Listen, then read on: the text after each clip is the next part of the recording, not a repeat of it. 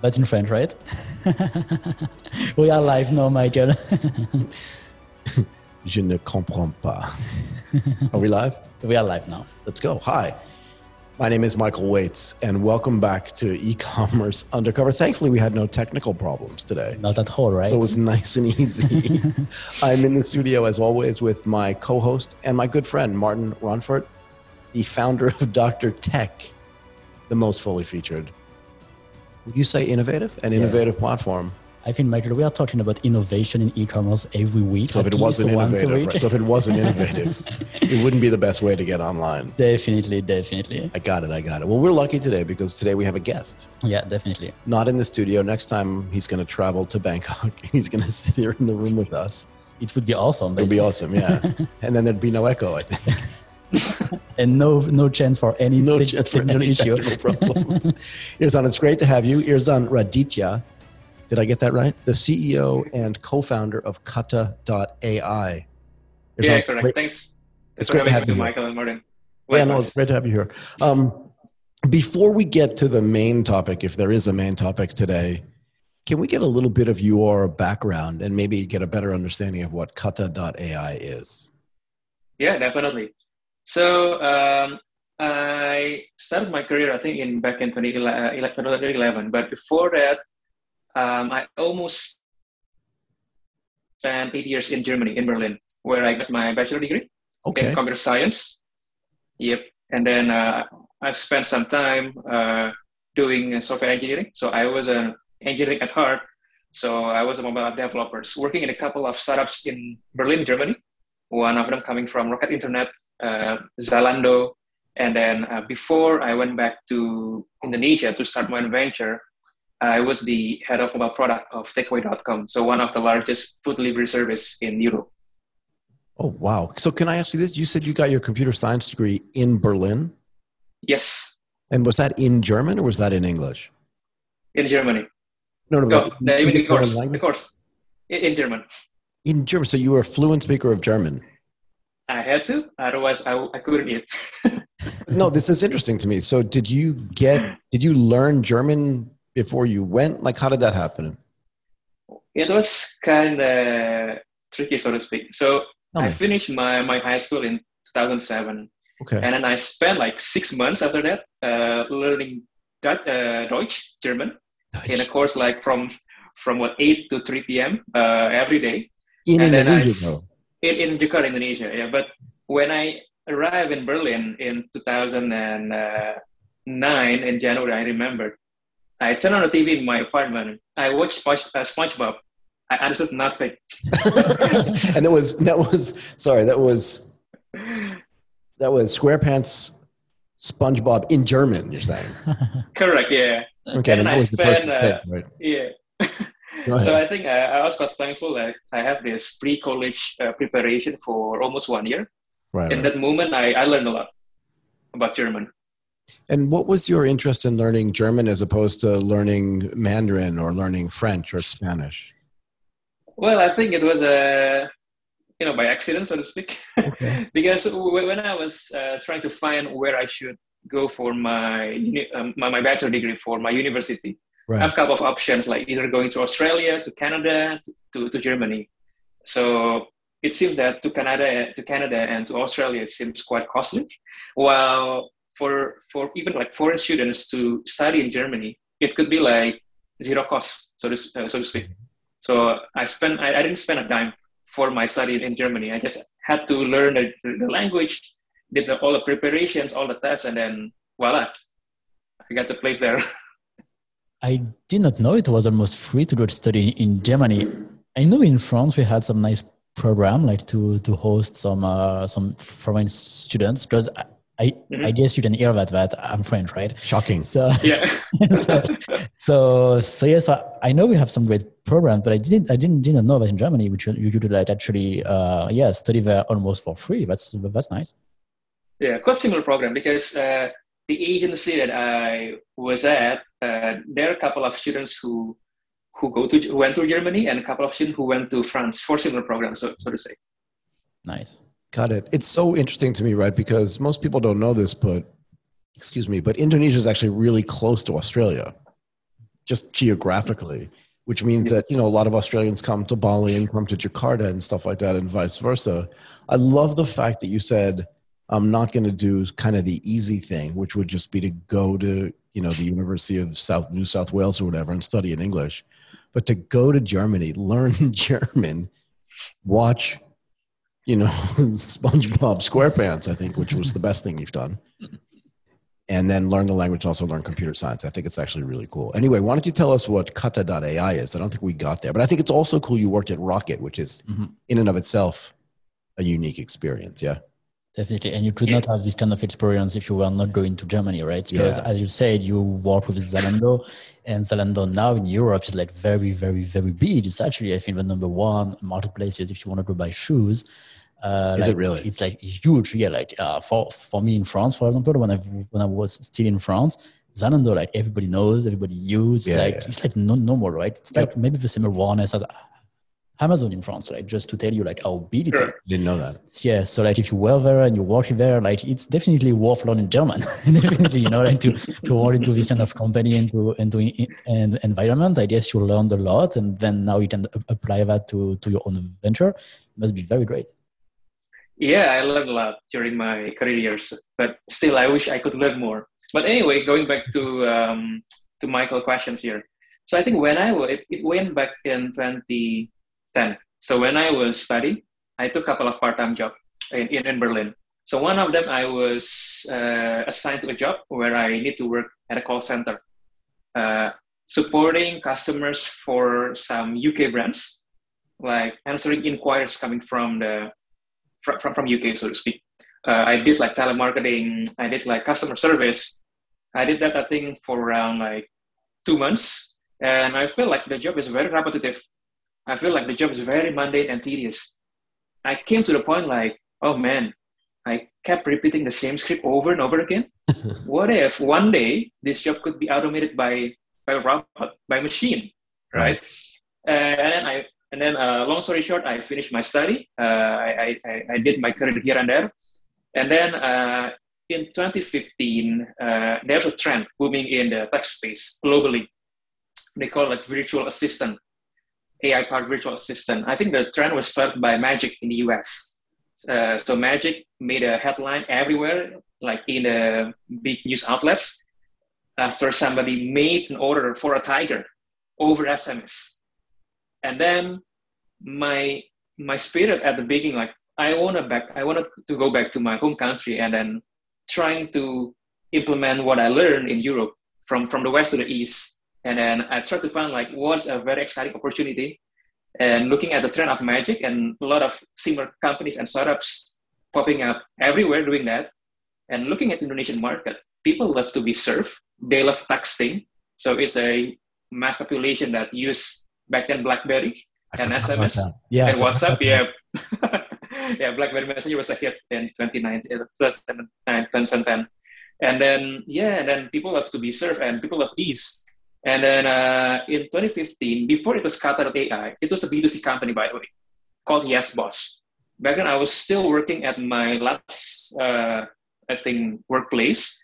Uh, my co-founders, whom also good friends of mine who studied in Germany, they went back first in June 2015 to set up the operations in Indonesia. I was in Germany, but I, I told them, hey, hey guys, I'll, I'll, I'll, back, I'll go back to Indonesia uh, as long as we can secure a seed funding.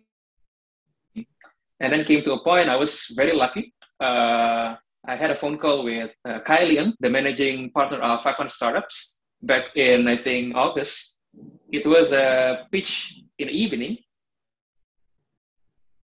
And the morning, he handed me the term sheet. And then that's the exact moment, okay, I'm going back for good so I went back to Indonesia. Can I ask, can I jump in? So you did the pitch to Khailee when you were in Germany. You did it over Skype or something. Skype, Skype, yeah, before Zoom era.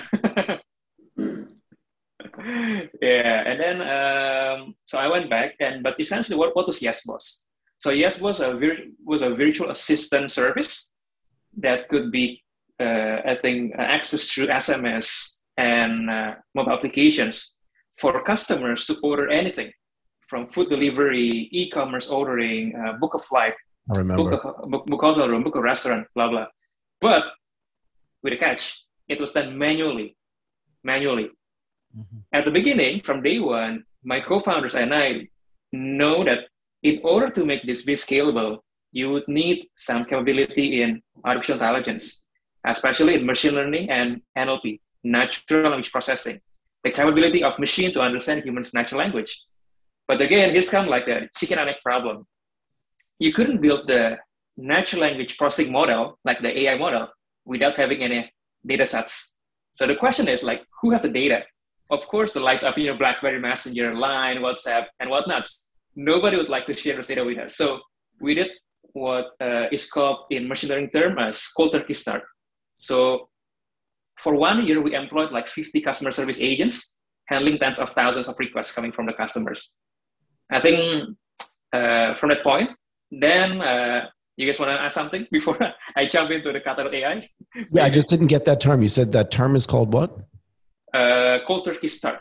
Cold turkey start. Got it. Okay. Mm-hmm. Yeah, I get it. Can, can, I just want to back up again? So first of all, I remember yes, yes, boss. Oh, oh, wow. Okay. I remember it very well. Actually, and I remember, no, not at all. And I remember the first time I went to Indonesia, kind of for business. Not the first time I went to Indonesia was back in like 1991.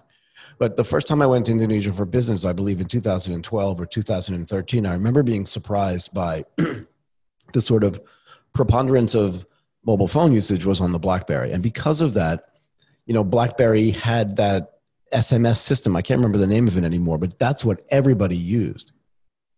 Yeah, this is BlackBerry Messenger. Back then. Yeah, BlackBerry Messenger. So everybody mm-hmm. used that. In other words, yep. they weren't using WhatsApp yet. They weren't using, you know, there was no line back then. But BlackBerry Messenger was the thing that made it really sticky.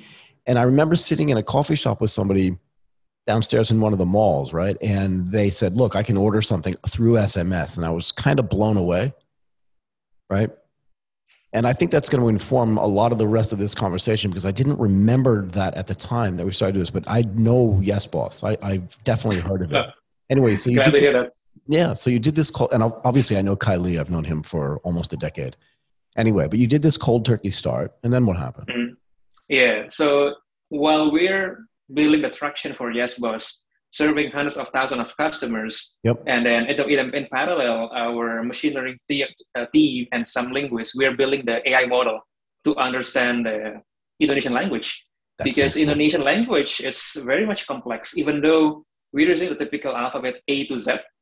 But when it comes to the texting language, uh, let's say in English, when it comes to the first person pronoun, uh, be it in informal or formal language, you could only find I, right?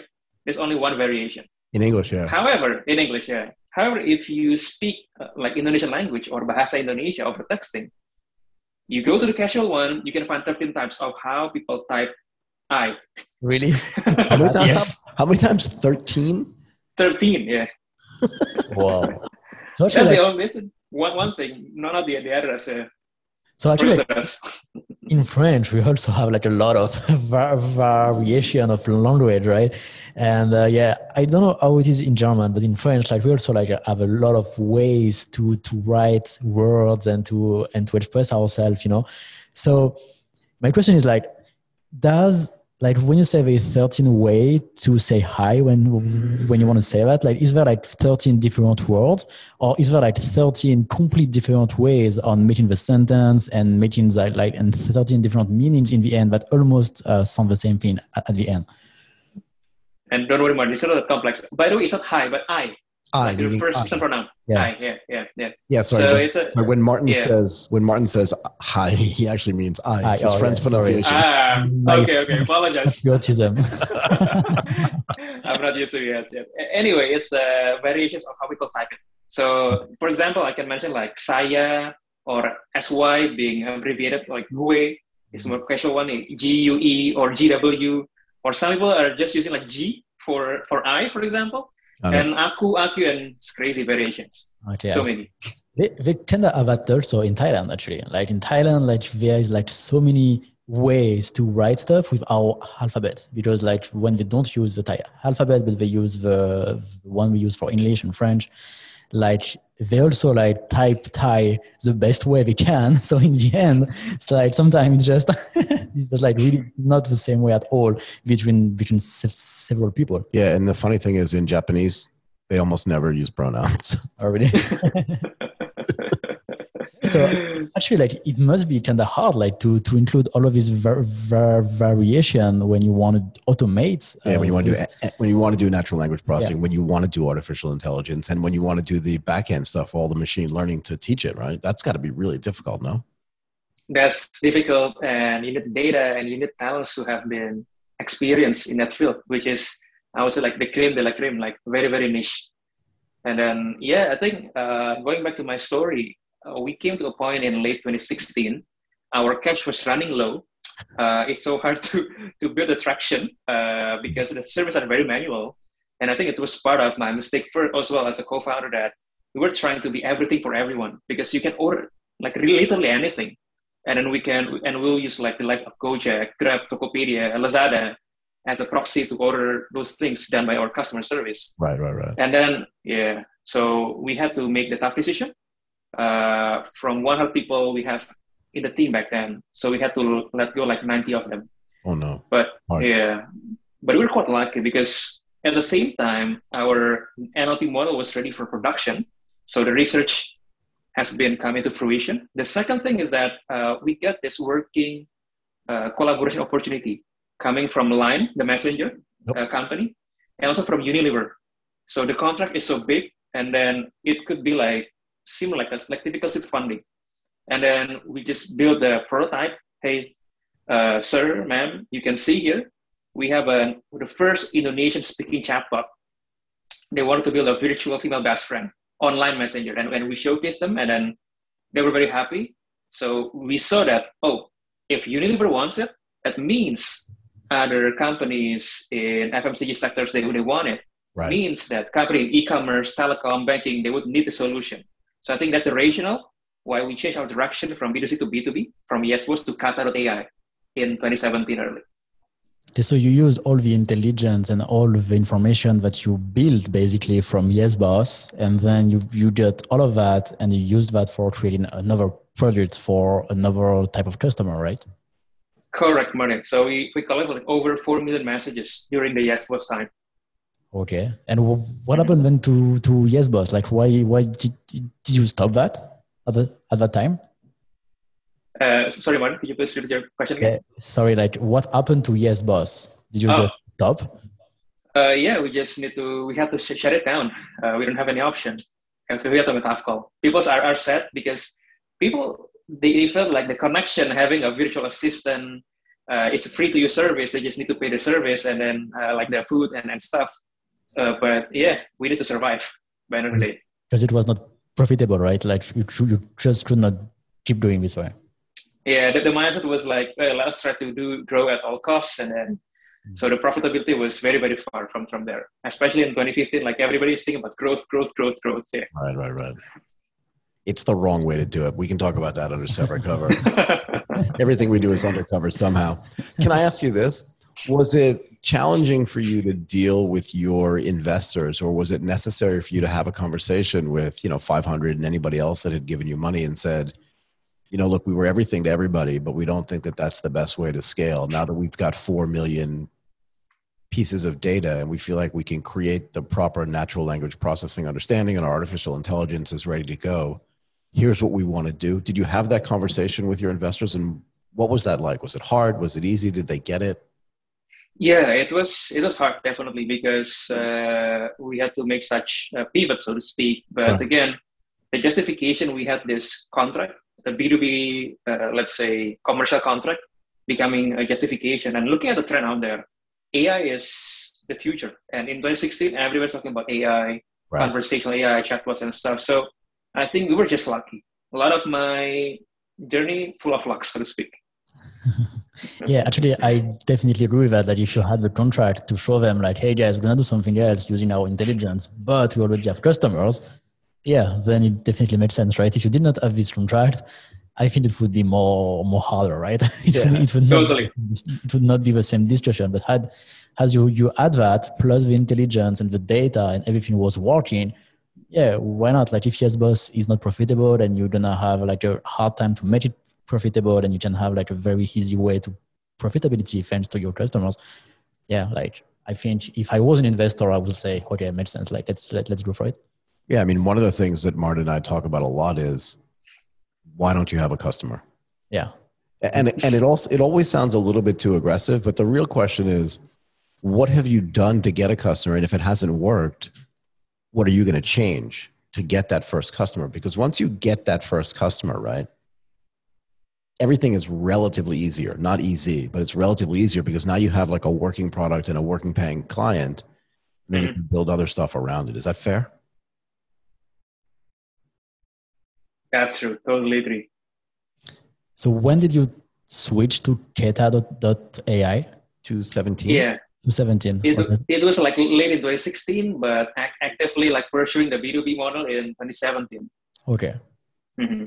So it's been four years right now? It's been, yeah, four years. Yeah. Okay. I always, I always think it's great to go through a near death experience.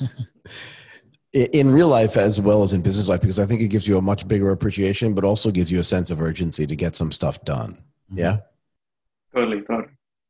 Okay, I want to talk a little bit. I mean, what I the, the, I have a question first, right? And that is, a lot of companies back in 2013, 14, and 15, they were saying they were building these artificial intelligence platforms, and a lot of them didn't do it. And they really just had like a bunch of hamsters running on a bunch of wheels trying to catch up to this stuff to make it look like it was artificially intelligent. But what you guys did was different i feel like. In other words you were training data you hired a bunch of people with the specific reason to create an artificially intelligent you know mechanism that could do nlp do you still what do you do now to still continue to improve the understanding of your artificial intelligence and your chatbots, you still must do what is it like learning, right? Yeah. Uh, thanks for the question, uh, Michael. So I think we, we had the foundation and we started with 3 million messages within a year. Now we have crossed over 1 billion conversations to date. How 1 many? billion. I think. One, one billion, billion conversations? One billion, yes. Geez, I thought I had a lot. I've only recorded 600. You have a billion. I feel like I'm really far behind now. I got to get to work. yeah, there was 1 billion conversations from uh, hundreds of customers from multiple sectors. Good for you. I think what, what yeah, what, what we do right now is, right now, it's just the tip of the, I mean, like, we, we barely sketch the surveys. Like, if we talk about the development of natural language processing, it has been quite uh, massive if we take a look from the industry last year.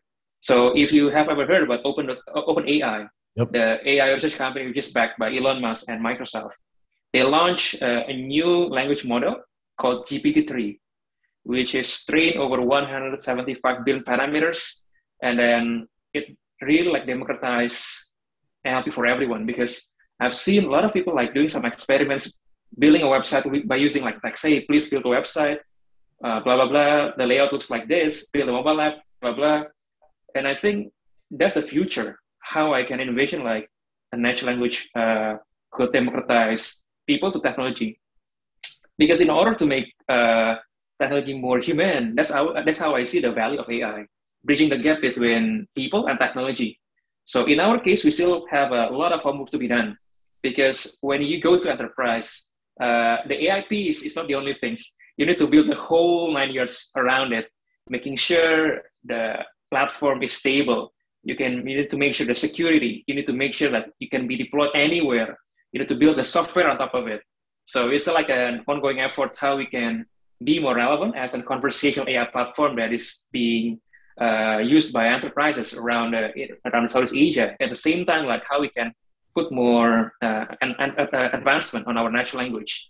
And I think the future is uh, maybe you guys have seen the latest uh, Google I/O uh, announcement. They have this language model called LaMDA. So as if you can speak to an object. In that case, uh, what I could remember, Sundar Pichai, the CEO of Google, he spoke to the, the Pluto, the planet. So you can ask anything about it as if that you can talk to, to the planet, but this is in beta. And that's, I think, the future, like uh, less about training data, but making what we see in the movies. Like Iron Man has Jarvis, has the has, has a vision. So I think that's the, the future, and we still have a long way to, get, to go. Got it.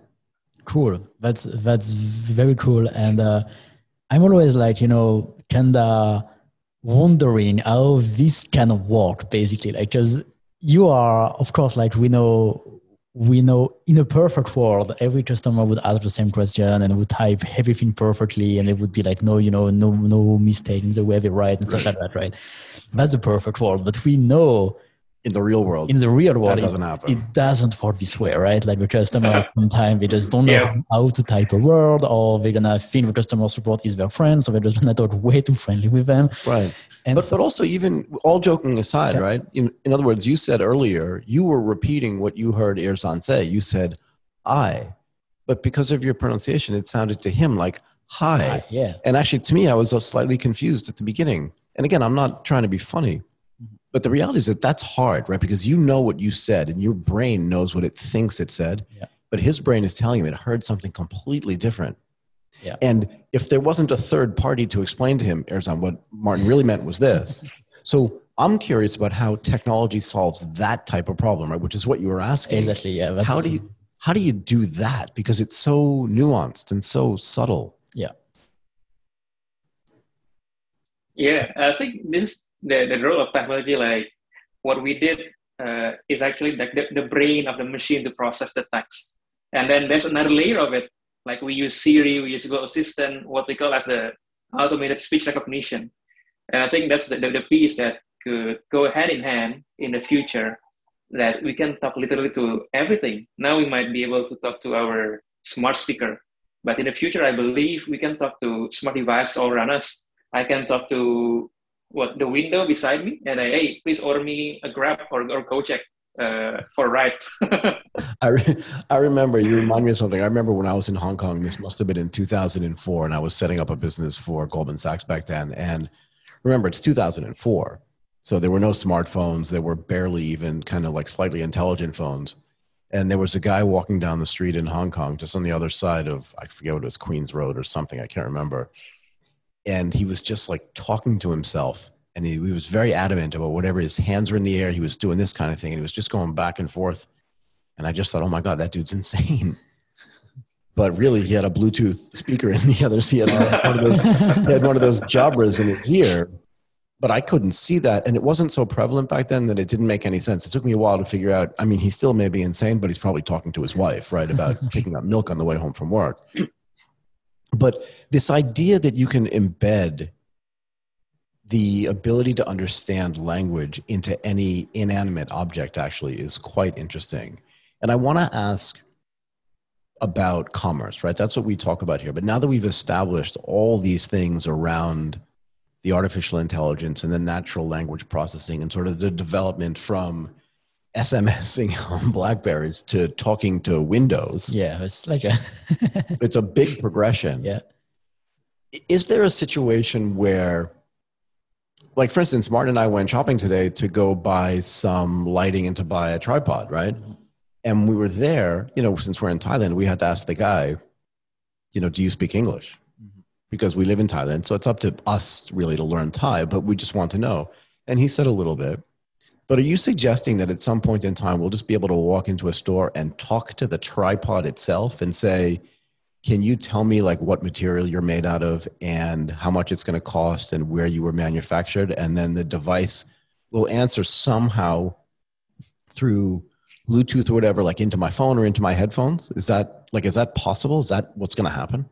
That's yeah. That's that's giving me an idea, Michael. And sorry, Irzan, but I, like I cannot stop laughing inside of me because like imagine you say yes and imagine that's possible. Then we can ask a, a, a, tripod, why are you better than him? And we can ask him like, why are you, are you better than him? the same thing because that's the question we asked today. so like, why are you better? Yeah, that's, that's exactly the question we asked. Yeah, it was like, why guy, is this one five thousand baht and this one twelve hundred baht? And the guy was like, this one's made out of you know yeah. diamonds and so this like, is only made out of aluminum.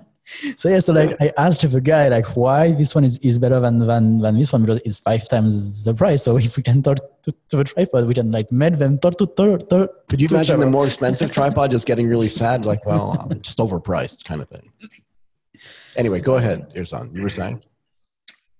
Yeah, uh, what I was saying that uh, I think that's the far-fetched future, and I believe in 10 to 20 years will be get will get there but at least what i can think of what might be coming in next five years is you have like a virtual assistant in every store who knows that having the knowledge like the the guy who's uh, you, you're, you're, you're asking as a storekeeper, having the knowledge about the items they have, and then imagine that they could scrap information from Google reviews, from Amazon, from right. from Lazada, Lazada, and so on. I think I think that that's the the future of commerce. But uh, if you talk about where we are today, uh, back, uh, I think a couple of minutes ago we talked about the novelty, right? Yep. Now, now we talk about the reality. Yes, yes. being, yes. being pragmatic about where the technology is and where the market is. Uh, talking about commerce, probably we have heard the term of conversational commerce for the last what five to six years. It's been coined all along. Uh, in Southeast Asia, especially in Indonesia and uh, Thailand, conversational commerce is the heart of commerce because first, as we know that we are the, we, we, we are like uh, we are like this kind of uh, countries that who, who are using like messaging applications for more, everything. more than anywhere else in the world in a way. Totally. We use whatsapp line facebook messenger not only to connect with our family peers right. uh, colleagues but a lot of like business deals and transactions could be done through whatsapp. Mm-hmm. and i think that's the, the core of conversational commerce in a traditional way and then looking where how people shop especially like the rise of uh, the rise of like micro retailers, the micro sellers. Now the likes of Instagram is accessible, smartphone is getting cheaper. Instagram becoming like the, I would say replacing Google when it comes looking for information about products, about retailers, about item. The customer journey is always like that. You look up for the item you like on Instagram, and then you go to the, the bio of the account. Either they will redirect you to WhatsApp or Line, maybe in Thailand, and you had a, you have a chat with, with, with, with, with a merchant, right, with the retailers. And you took a screenshot of the item you like, you ask, hey, do you have the stock available for this size, for example? If I want to buy shoes, you have like size uh, US 9. It will take a while, definitely, for the sellers to, to look up for the what the stock availability because he or she might be handling like thousand or hundred of customers. Right. Uh, sending side inquiries and then uh, finally reply, and then uh, here's your the link of the payment, or like here's my bank account, uh, and then I make the transfer to my, let's say like mobile banking. I take a screenshot of my proof. He or she will check it out, check it, check, check to the bank account whether the money is in, and make the shipping. It's so very cumbersome, but it works. The conversion is very very high. So the, the big question is like, how can we make conversational commerce more accessible and also I think in a more streamlined and automated way. Because the market opportunity is huge in the Southeast Asia alone. Uh, if you talk about Indonesia, Thailand, Malaysia, Philippines, Vietnam, it will be like a $42 billion market by 2025, yeah, growing six times from yeah. 2019. Yeah, I mean, according to BCG already, I think in the United States, it's a $35 billion a year market for conversational commerce. But you're right particularly in Indonesia and in Thailand, two of what I'll call the biggest social media markets in the world. What that means is that we're spending more time online, but also more time chatting with each other, whether you're right, it's online or WhatsApp or in some cases Viber, which still exists, right? Viber, yeah. And Facebook Messenger and all these other platforms. Are we going to run into a situation? So here's the way I look at it you know, before everybody had an, an, ability, before restaurants and stores had the ability to take orders online, right? You kind of had to walk in, you had to call them, and even their POSs weren't automated. But now all the POSs, right, the point of sales machinery that they have is all automated. Mm-hmm. And right now, there are some stores where you can use WhatsApp and Line and Messenger and stuff like that to to do some things, but it's not properly manned. In other words, at some point somebody has to manage that now you could have a bot doing that. I'd like to maybe you can talk about how bots can manage most of that process and then talk yeah. about and then talk about how ai just drops if if it does for like more complex questions. And then are we going to get to a situation where every retail shop has some kind of conversational commerce in it the same way they all have a, an electronic pos now? Is that going to happen as well? So it's a few questions in there. That's a very good question, Michael.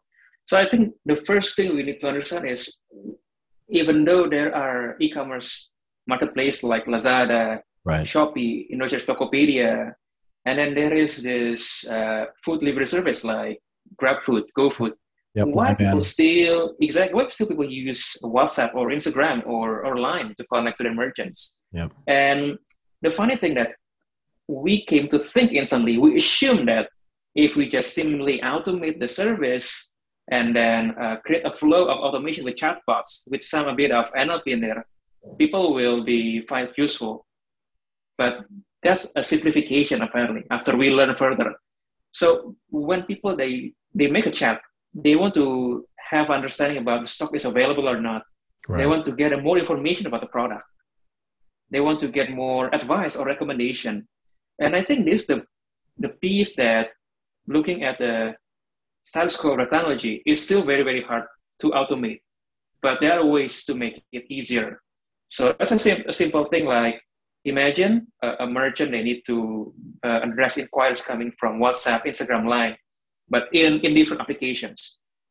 It's quite painful.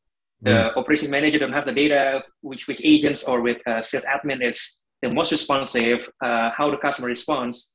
The most, the most simple thing is unifying all these fragmented chat applications into one, or we call it the omni-channel messaging experience. So that's what we also do at Kata.ai. That's the core stuff. Before we get there, uh, after that, then we will find a way like what, what, what needs to be automated because we, we thought that uh, conversational commerce is one size fits all. The reality is not.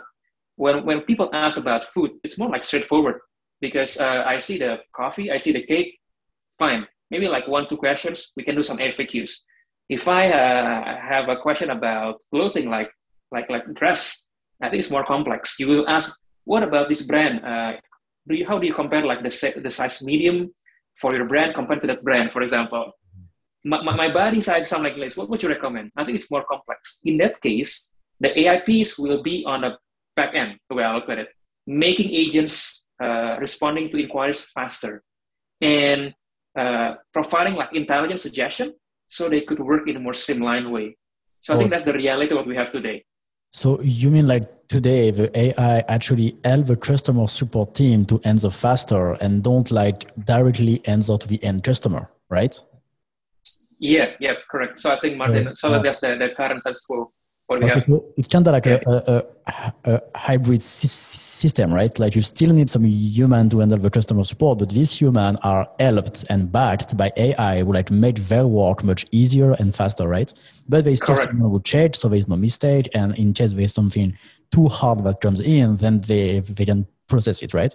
But it still teach the AI behind, and, and hopefully the AI gets better and better and better at automated stuff, right? That's smart. Correct. That's that's a good way to to to to to do it. So i've got a few questions. Can i just jump in for a 2nd mm-hmm.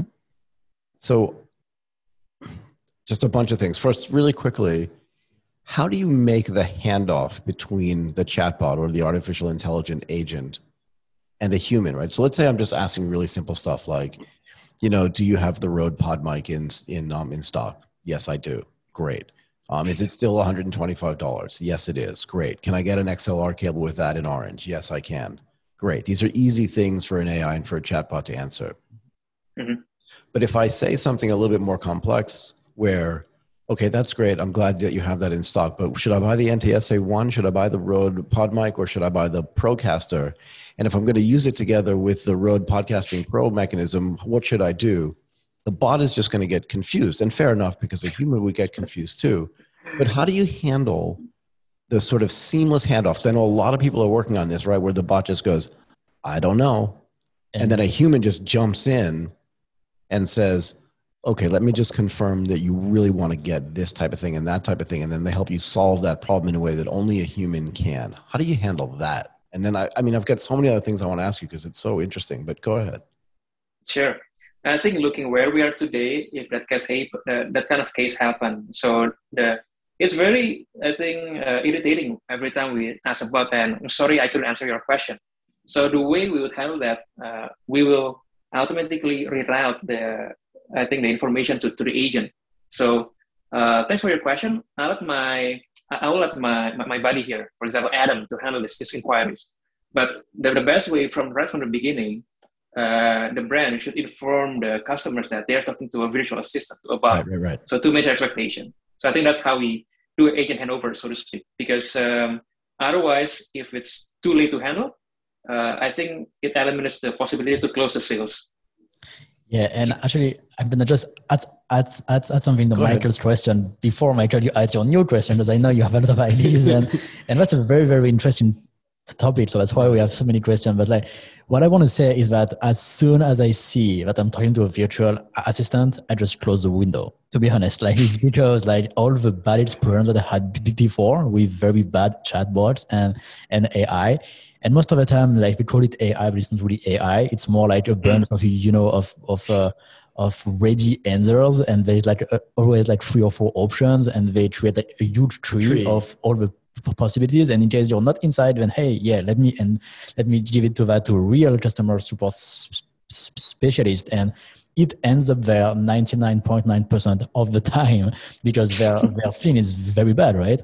So that's my experience with AI and and also like because uh, like I am building a startup where we are creating uh, e-commerce website so kind of like sh- Shopify, but of course much better, better than that. Better than that. Yeah. Like so much better than that, of course.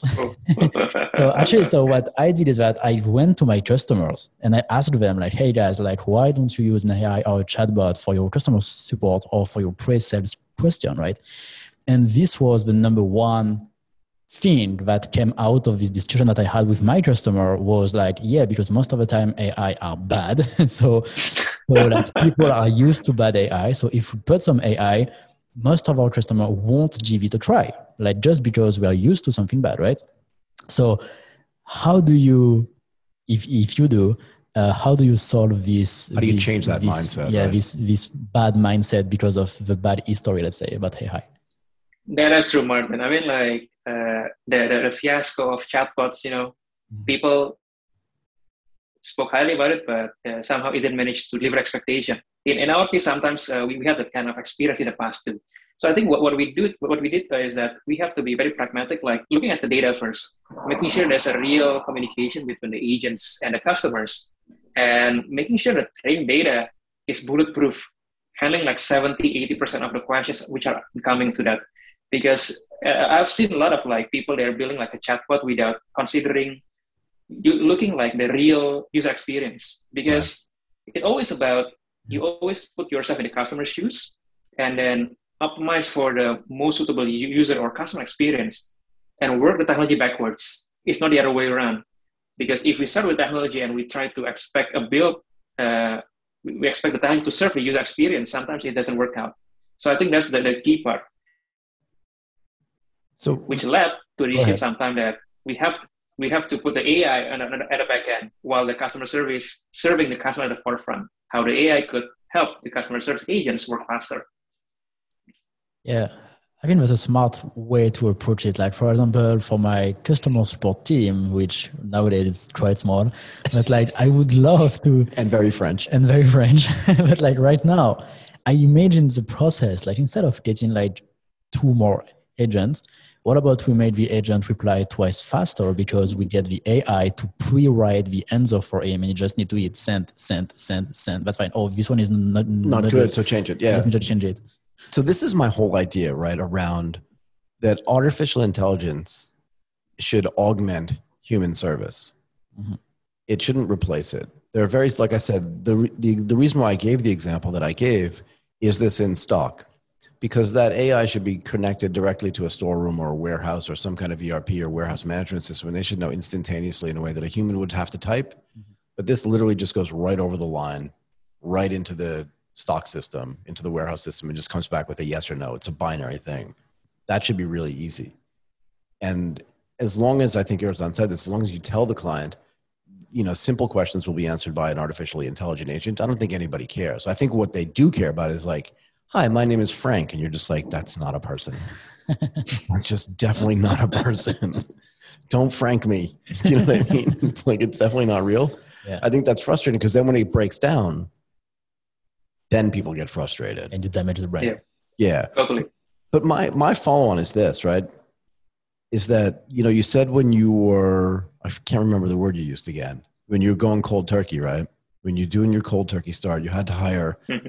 a bunch of agents to do the customer service so then you could train the artificial intelligence. It's a great strategy. In a way, it's the only strategy, right? But the beauty of the artificially intelligent assistant is that one of them can serve literally a limitless number of people as long as you have the bandwidth and like the servers and the disk space to do it. But how do you try to control for when you have that seamless handover? Because nothing's worse than like being on the phone, you know, calling your bank to find out some information about your loan or whatever and having them say, you know, the next available agent will be ready in 15 minutes. And you're like, I don't have 15 minutes. I need to know this thing right yep. now. But if you have the AI person doing it, then they can handle everything at the same time right? Mm-hmm. But if 15 people or 50 people need to talk to an agent because of some issue, unrelated, right?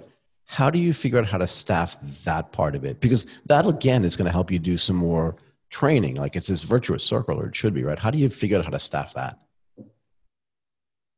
Uh, come again, Martin. Sorry, Michael. What's your, your question here? So how do you figure out how to staff uh, it? In other words, if the bots can answer a million questions at a time for a million people, mm-hmm. let's say a certain percentage of them that's just too high, mm-hmm. need, need to get a handover to a human how do you figure out how to staff what that handover how many people that is oh right yeah because that's right. good for training as well yeah yeah so i think it goes back to the what kind of in- inquiries like the severity uh, that's the role of natural language even though it seems that there's a agent handover but we can see like the, the for example the sentiment from the type of the words that being used like how many, uh, for example, exclamation marks, and then whether they use all caps lock. Well, people are very, very urgent, and we should prioritize that. And that's also like uh, another layer of machine learning in order like uh, using uh, AI to, uh, to, to, to give a priority when it comes to the agent routing. So I think that's also possible. Yeah. Okay. So one of the other things that I've learned over time, right, and I learned this at restaurants more than I've learned it at regular retail shops, and that is you know, I went to a guy that makes hamburgers here. This is a true story. And outside of his restaurant, there were, you know, grab drivers, there were LINE MAN, there were Lalamove, like there were all these delivery people, you know, and inside the restaurant was like 50% full. And I said to him, What's the breakdown between who you serve here and who you serve via delivery? And he was like, Oh my God, it's like 75% delivery. It's insanity. The orders just keep coming in. And it's like 25% in house. And I said to him, okay, but how do you get the data to segment your clients and to learn more about them and then to determine how much of this you need to order and that you need to order? And some of his frustration was around the fact that if he goes through sort of the big online food ordering platforms, he doesn't get any of that data. But it sure. seems to me like if you use kata.ai, like if I use it and I run a hamburger shop, I get the data as well. Do you see a move from these sort of big platforms into the individual companies that want to use it because they could never build the tech themselves. But now that you've built it, they can use it. Do they get a data benefit by doing that as well? Exactly. I think we're here to, to aim the rebels, as Shopify said. so imagine like we, we are more into like the Shopify model, like enabling these merchants to have to build their own kind of like direct to consumer channel. Well, uh, it's very hard to expect people to download another app because you can imagine maybe you, you, you drink like three three types of what uh, coffee brands and then you have to install the app one by one it's very painful uh, and it's very def- uh, hard to develop i mean costly as well and for getting people to download and use it is it's uh, very very tedious. And this is the role where i see like whatsapp. Whatsapp is like an operating system like a super app that we use every day in indonesia. And the id of the customer i think that's the most valuable num most valuable asset how, how a brand should leverage. Because imagine, uh, let, let's take a case like this. For example, I discover this brand over their website, and then uh, I put the items on a basket, but then for some reasons, uh, I didn't manage to, to, to the checkout. And then I will get a WhatsApp notification. Hey, Irzan, I noticed that you put this item on a basket. Uh, let, let, let me know what I, what I can help. Otherwise, you can also finish the payment on WhatsApp. And then, for example, if I need some uh, help, then I'll be handed over to customer service agents. If I want to finish my payment on WhatsApp, it's also possible connecting to the payment gateway uh, out there. And that becomes the first touch point a brand could uh, interact with their customers further, becoming a loyalty management, I would say, platform. Because otherwise, you get the data, you can ask them to reorder your products, and then they could speak to your customer service if needed, and then any, any, uh, any other use cases same thing like for example uh, imagine that uh, i was speaking to like an omnichannel retail brand Uh, first, they had this online web store, and then next week I go to the store, uh, offline store in some malls, let's say in, in Bangkok, and then uh, I make the purchase, and then the cashier asks me about my phone number, and then uh, I will get notification after that. Hey, Irzan, thanks for, for making your, your, your second purchase this this week. Uh, what can I help? Blah, blah blah. And I think that's the real omnichannel experience, like leveraging this uh, messaging channel, especially WhatsApp, becoming like your uh, your your medium, how a brand could build relationship with their customers. Okay, that sounds good. That sounds that sounds very good. Actually, the omni-channel uh, ID is very very important in, in in e-commerce. Like almost every brand try to do that, try to have like several touch point with their customer because like it works. That's it, right? And like most of the customers, you only talk to them through, through, for email, and have like what ten percent open rate, five percent, fifty percent, depends on your brand. If you do like some some social media stuff on Instagram or Facebook, then same, you're gonna have very little coverage. But if you add up all of that, in the end, you might touch a, a, a much bigger proportion of your audience, and then you you make them more engaged, and you can turn them into more re- repeated So this is why the omni-channel ID always, uh, yeah, work, and like a lot of brands try to to do that. So we are doing also like a lot of stuff like as as you said, for example, with uh, the abandoned carts, like we, you, you, go to the shop, you had something in, into your cart, and then um, and then you you connect the software that's gonna get the email address or the phone number, and uh, and remind you, hey, here's and you forgot to to to to, to buy your card So like yeah, so here, here it is. So currently, what I see the most uh, in in e-commerce is that people are gonna send a, a, a coupon. So they're gonna send you a discount, like if you order mm-hmm. in the mm-hmm. next one hour or 24 hour. But that's true. I never seen someone who say, "Hey, you didn't buy your card Can I help? Do you have a question? Like, is there something that I can do to help you?" And this is true because, like, if you send that and if a guy actually answer and say, "Yes, I need help," you need people to to answer back, right? And this is like where you need staff and you need like customer support agent and all of that. But I see that the abandoned cart strategy that people do in e-commerce are very, very effective. When you send a coupon, like a discount, it really helps close the sales and then increase revenue like a lot. Yeah. So what if we say now, because we have AI, so we have like a, a better customer support team and we say, hey, can we help? Can we like increase even more these um, these conversion rates? That's that's that's a question worth trying, I think. I want to go. Are you are you there, Zan? Yeah, I'm here. I want to go back to something you said earlier about mm-hmm. unifying the fragmented world of chat applications.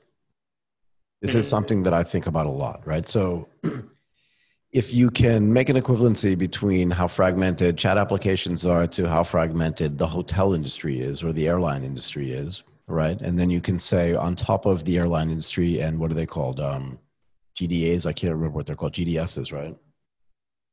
You have companies like Booking.com and Traveloka They kind of sit on top. They build a platform on top of every other platform to control the mechanism for everything. So they're indifferent to which hotel you're booking as long as you're booking a hotel, right? They don't mm-hmm. care. And they're not affiliated with any single one of them.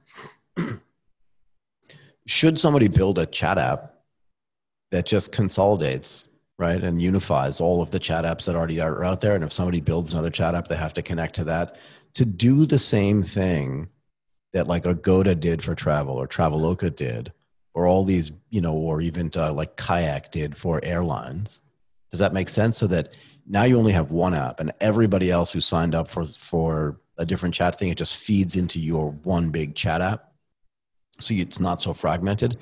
And then there's a follow on question to that for a company like Kata.ai, right? If you've done a billion conversations and you are helping retailers through conversational commerce, whether they're gigantic retailers or small retailers, do a bunch of things like get their own data, do customer service, analyze that data to give customer service to get better products, to get a better product breakdown. If you want people to stay on platform and you understand what everybody else is doing, should a company like Kata also be in the payments business? In other words, and there's more to that, right? Let's say I'm on a chat app and I'm going back and forth. Let's say I'm using WhatsApp. It doesn't really matter, or whatever this unified app is that I was talking about. And Kata's managing the process for a retailer. And I say something like, you know, is this in stock? Yes, it is. And then I say, okay, great. I'd like to buy it. How can I pay for it? If Kata can insert itself into the payment process, right? That's great. But what if they say, what if the retailer then comes back or the bot automatically comes back and says, you may want to buy some product protection for that and we can distribute or sell you some insurance. We can embed some insurance in the product because we know that insurance works really well at POS, at point of sale. Contextual insurance is like the new, new thing. Can you do that? And can you take a piece of that? And then also, if they're always shopping at the same place, can Kata be involved then in the payments, the insurance, and then the loyalty as well to build out this gigantic, like, I control the retail experience platform? Does that make sense? That's a huge vision. makes sense, Michael. Totally makes sense. Uh, we were thinking about this too. So I think answering your first question is that uh, if we talk about from consumer perspective, oh, I just use like one chat, one, one chat app that everything chat to people on WhatsApp, Instagram, Facebook, uh, Line, others. It's it's an it's it'll be amazing if you could have that, but the reality is just it's very impossible due to the you know they are like platforms who are battling with each other. But if the expectation if uh, building like a omni-channel or multi-channel chat dashboard for businesses, that's what we are doing at Kata AI. So yeah. enabling the agents to do more, uh, streamlining all the chats into one platform from WhatsApp, Instagram direct message, uh, Facebook Messenger, Line, and others. Does that answer your question, Martin, for the first one? Yeah, so the businesses don't care, right? In other words, instead of having five different devices, and a chat comes in on WhatsApp or a chat comes in online or a chat comes in on Facebook Messenger, they just get a chat, right? And they can answer it on their one unified thing. So it just sits there and says, you know, Michael wants to have, Michael has a question about Rode microphones. And they just, yeah. they don't care whether it comes in on WhatsApp or not, right? Yep, yep. Go yep. ahead. Yeah. And I'm answering your second question. Um, I think that's the, the beauty part of it. Once you manage the communication and then you know how to make people convert, and that's the piece that you can be creative in making your business model works I mean, not because instantly what we think about building a, like a customer service chat dashboard is like a SaaS model. But if you are in Southeast Asia, well, SaaS uh, will be a golden age in next 10 years. Right now is the age of commerce and, and fintech. Yeah. How you can t- take piece out of it. So I think that's also the area that we're looking at at Kata now. How we can build a really conversational commerce platform, not only like a customer service platform, so to speak. Right. And then the, the, interesting part is, uh, gentlemen, what we see the trend is uh, coming from the big companies like Twilio, for example, like a billion dollar com- public companies who are uh, orchestrating all these communications through you know, WhatsApp, SMS, and others. Right. And some other companies like MessageBird and others. Now, after communications, they are jumping into what they call as customer data platform. Because for you to build a hyper personalized interaction, yep. building context not only from the chat that you receive is as a business or an as, as an agent, but taking the context of the user history, taking context from the previous conversation history, the world knowledge, the industry knowledge, I think that's the building blocks that business needs to build a hyper personalized conversational commerce. Right.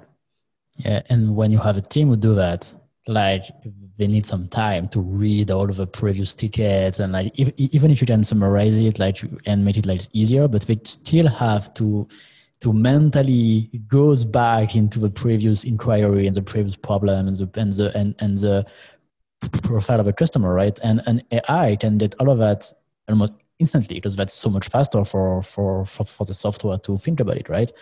So it can definitely like as you said maybe not to replace human but empower human make them like so much more powerful and be able to do some so so much more things. So in the end you have less staff cost to be able to to to handle just just customer support am i in the right direction Irzan or not at all? Yeah t- totally martin. That makes sense. That's the power of ai to make the personalization through automation. I mean if you ask me what's the future of conversational ai or conversational commerce it should be like personalized as if we are opening Netflix. What you have on your home screen and what I have is different, right, Martin and, and Michael? And then when you open, uh, let's say Instagram, and you go to explore page, you presented with the content you might like, uh, account that you might follow, but you haven't explored yet. So it, it suits your taste. The same thing, I think, uh, one day with conversational AI or having a virtual assistant, it would be following the style of your language, for example. The information, the presented menu, and promo will be different from one to another. And I think that's the, the future of conversational AI commerce, like doing personalization and empowering the people behind it to do more. But if you want to do that, it means like you have to be very, very, very big to to to help the customer everywhere he goes, right? On, on every website he goes, you, he, needs to connect to the same AI, which can help him with the same style and the personalization, right?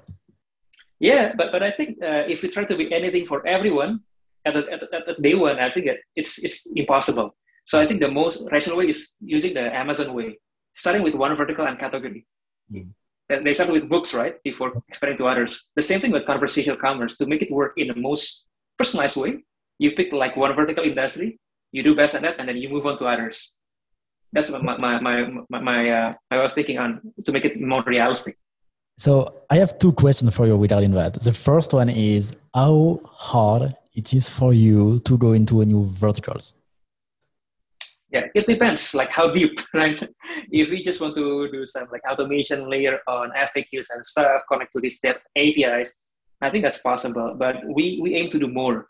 So right now we are trying to crack like the commerce piece in in conversational commerce. I think that's the, the focus right now and then there are like big areas what we look like uh, healthcare financial service education and others is it like a matter of months, matter of weeks, a matter of years to be able to have something that works well? I would say right now it's still the matters of, of, of years. If you want to have like a world class like experience, if you want to have like a yeah social experience, it can be done in a matter of like weeks or months. Or months. Okay. And my second question is, what about new language? Like for example, you're in French how hard it is for you with, with what you have to be able to provide the same thing in a totally new language? Is it like the same, a matter of weeks, a month, or yeah. years? Yeah. The, the good thing these days, there's a, a technique called transfer learning. Now we are able to do it in Indonesian language and in English. Uh, with that basis, it's easier for us to work on new language. It can be right now, I think, in a matter of uh, weeks and months based on uh, our internal research discussion different from like months ago that needs to, you know, you need to different have data from each of language. Although by the end of the day, you would need uh, similar data from each language to fine tuning the language model, especially getting the context of the product of the brands. But now it's getting easier, so to speak. AI has grown exponentially. Okay. Can you give me more details about that and how you can make French available in a matter of months. I just try to understand because I'm very, very curious about that. And to be honest, I could be one of your customers. customers exactly. I know. It's, it's, just like a reverse sales yeah. call. please, please tell me how you can help my staff in a matter of weeks. That would be very awesome. But, but, yeah. but to be honest, I'm very like dope, dope, dope, dope, dopeful. That's why I'm, I'm asking you that. Not, not because I want to be mean, just because I really want to. He wants to have the product. want his to have to work very very well because like I really really emphasize a lot on customer support and pre-sales question at my company. Right. And this is uh, one of the biggest key dif- difference we have with like huge giants like Shopify, for example. And to be fair, I think like every startup has has this edge to have like awesome customer support because yeah. it's much easier like to to serve a small number of customers than, than a huge number of customers, right? So we right. so we can be awesome there. So we have to to to to to do it. So great. So if if if, if we do that, it needs to to, to be great. But I'm very curious on how it can scale to multiple language, like in terms of business, right? So how can you do that in a few weeks or in in a few months in French? Yeah, I, I wouldn't speak the details here. oh. Otherwise, I, am opening like a secret out there. But imagine these days, uh, the key components are we have English, and then there's transfer learning. The second piece, uh, the third piece is machine translation. Like we, we now even can can do like translating from English to Indonesian language or vice versa. And if we try to find like French data sets, it's, it's a lot in internet and I it's, it's possible. Mm, so you would so we use existing data and then translate what you already have into French, and back then so you can use all the data that you already have. That's kind of the idea, right? More or less, yeah. Yeah, I mean, it's it's more. I think transfer learning is actually more complicated than that, but more or less mm-hmm. that style. Mm-hmm. Look, I think we've had an unbelievable conversation, and I also feel like we could go on for hours on this. Should we? I feel like maybe we should have Irzan back on again to do this. Irzan, hopefully this was as much fun for you. I mean, I learned a ton, and I've got you know my job is to ask questions because I'm just so curious, and I've got plenty more. But I think we'll let you go. It was really, really awesome to have you as a guest. It was nice to meet you as well, actually, and to learn more about the transformation from YesBoss into Kata.ai, because I had wondered what had happened. So, congratulations for you on that. And let's keep the conversation going. We'd love to have you back, but thank you again for coming in today. Thanks, Martin, for amazing questions on your side as well. And thank you, Michael. yeah, thank you so much, Michael and Martin, for this opportunity. I think uh, it's a very, it's been a very fun conversation. Awesome. Thank you so much. I would love to get in touch with you guys.